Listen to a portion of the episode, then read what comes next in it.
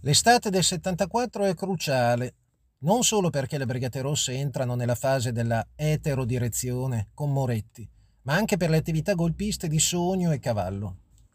Sogno addita le Brigate Rosse come strumento comunista per spianare al PC la strada per il governo. A luglio 74, mentre i carabinieri pilotano l'infiltrazione di Frate Mitra nelle Brigate Rosse, Sogno conclude i preparativi politico-militari del suo golpe liberale. Entrambe le operazioni hanno un comune denominatore.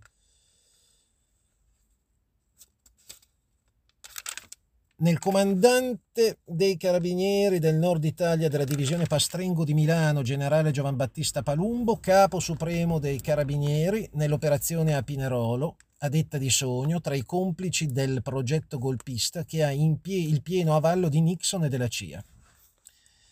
Il 28 luglio del 74 a Roma ci sono i lavori del Consiglio nazionale del Partito Liberale. Sogno denuncia l'incombente pericolo di un fantomatico colpo di Stato da parte delle sinistre marxiste e per prevenirlo propone esplicitamente un colpo di Stato di ispirazione liberale.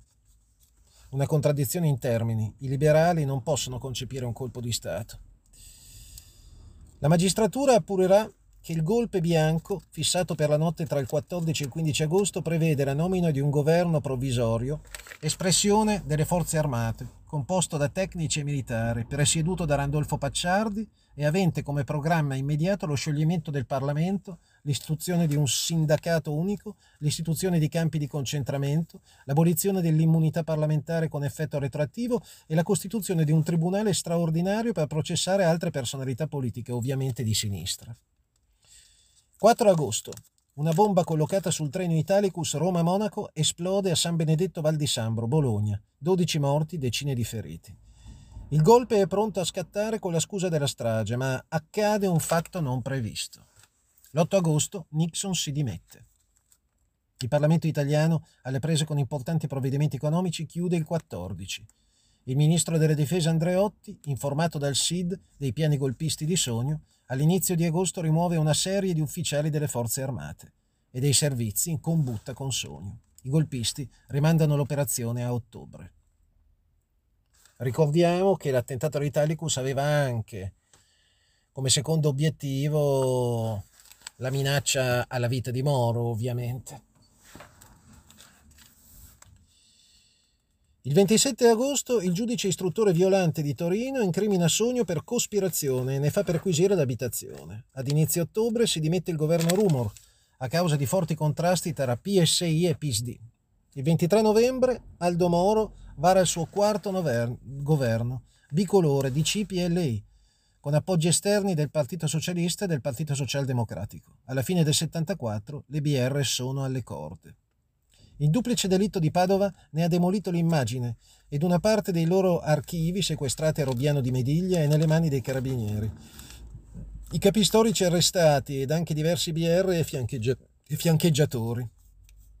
In grave difficoltà ora al vertice ci sono la Cagol e Moretti. La Cagol vuole organizzare un blitz per liberare Curcio dal carcere di Casale Monferrato. Moretti è contrario. La Cagol durante la direzione strategica alla meglio. A metà febbraio del 75 il nucleo speciale dei carabinieri annuncia di aver scoperto la base dalla quale le BR hanno tenuto prigioniero Sossi. Ai carabinieri, nonostante le versioni ufficiali, è giunta una soffiata. È sempre una soffiata ad avvertire il Viminale che le Brigate Rosse stanno preparando l'evasione di Curcio. Non si comprende come mai Curcio sia stato incarcerato, appena tratto in arresto, nel moderno penitenziario di Novara e a dicembre sia stato trasferito nel vecchio e piccolo penitenziario di Casale Monferrato. 18 febbraio 75. Cinque brigatisti armati di Mitra, guidati dalla Cagol, fa irruzione e libera Curcio, senza difficoltà. Del comando fa parte anche Moretti. Non sarà sparato un solo colpo. Le, mole- le, polemiche investono il governo Moro, il Viminale, il ministro della giustizia, la magistratura di Torino ed Alessandria. Il giornalista Bocca scrive la storia vera delle BR non la sapremo mai, come tante altre storie di questa mediocre stagione politica. Non sapremo se sono o meno ed in che modo strumentalizzate. Nessun militante di sinistra si comporterebbe per libera scelta in modo tanto dannoso per la sinistra stessa. L'evasione di Curcio è una conferma che gli apparati dello Stato, pur avendo infiltrato le Brigate Rosse, forse proprio per questo, non hanno la volontà univoca di battere il terrorismo. Semmai si vuole strumentalizzarlo e guidarlo verso certe azioni funzionali alla destra, politica ed economica. Curcio, ovviamente, essendo il latitante più ricercato d'Italia, non ha più il potere di prima, sua moglie, latitante anch'essa, sarà uccisa di lì a breve e Franceschini, il più genuino tra i dirigenti brigatisti, resta in carcere. Moretti, invece, ha preso in mano le Brigate Rosse e sta organizzando la colonna genovese che presto insanguinerà il capoluogo ligure.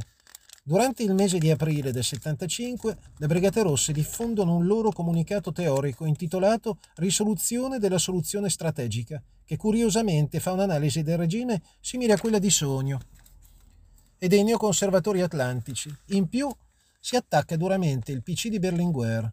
Non dimentichiamo che Moretti non ha mai militato nel PC e nemmeno in gruppi di sinistra, bensì al liceo e fino al suo ingresso nelle Siemens, con raccomandazione dei casati stampa, fu un convinto fascista mussoliniano. Alla SIT Siemens, tra l'altro, Moretti entra nel sindacato più a destra ed è contro l'unità sindacale e contro il PC. Il comunicato dice il compromesso storico non corrisponde ad un bisogno politico di classe, ma ad un tornaconto di uno strato di classe che dal rafforzamento del sistema realizza alcuni miserabili vantaggi. Per questo il PC si oppone violentemente al movimento rivoluzionario. I disegni revisionisti verranno sconfitti. A questo documento le Brigate Rosse delle Brigate Rosse fa da contraltare una dichiarazione di sogno diffusa a fine aprile 75 dall'agenzia di stampa Progetto 80.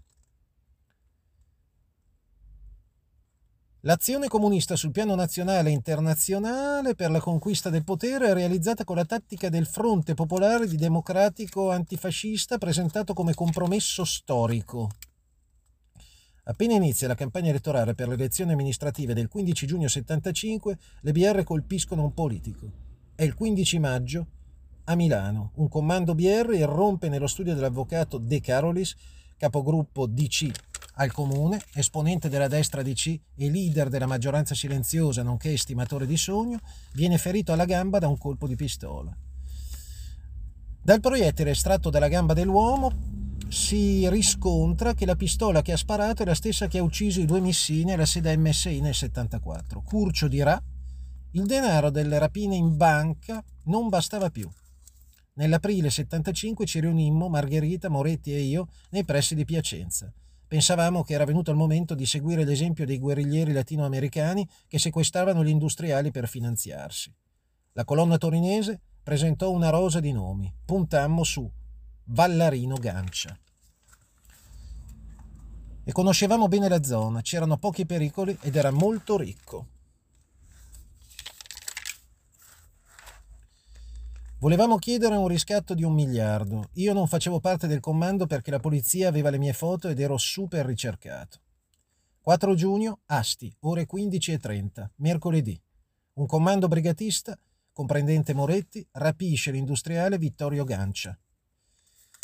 L'indomani una pattuglia di quattro carabinieri cerca l'industriale nella zona collinosa di Acquiterme, vicino ad Alessandria, e arriva alla cascina Spiotta, dove la Cagola e Azzolini tengono Gancia. Qui, in un cruento conflitto a fuoco, Mara Cagol perde la vita. Gancia è libero, perde la vita anche un carabiniere. Ed un altro ci lascia un occhio e un braccio. Secondo la versione ufficiale dei carabinieri si trattava di un controllo casuale al quale le Brigate Rosse hanno risposto con raffiche di mitra e lanci di bombe a mano. Sembra tuttavia che la Cagol sia stata raggiunta da un fatale colpo di arma da fuoco al torace quando era già a terra. La strategia della tensione e le Brigate Rosse sembrano comunque inefficaci dal punto di vista elettorale, perché le elezioni del 15 giugno del 75, le amministrative, provocano un terremoto politico. Il Partito Comunista Italiano arriva al 34%, il PSI al 12% e la DC arretra di circa due punti.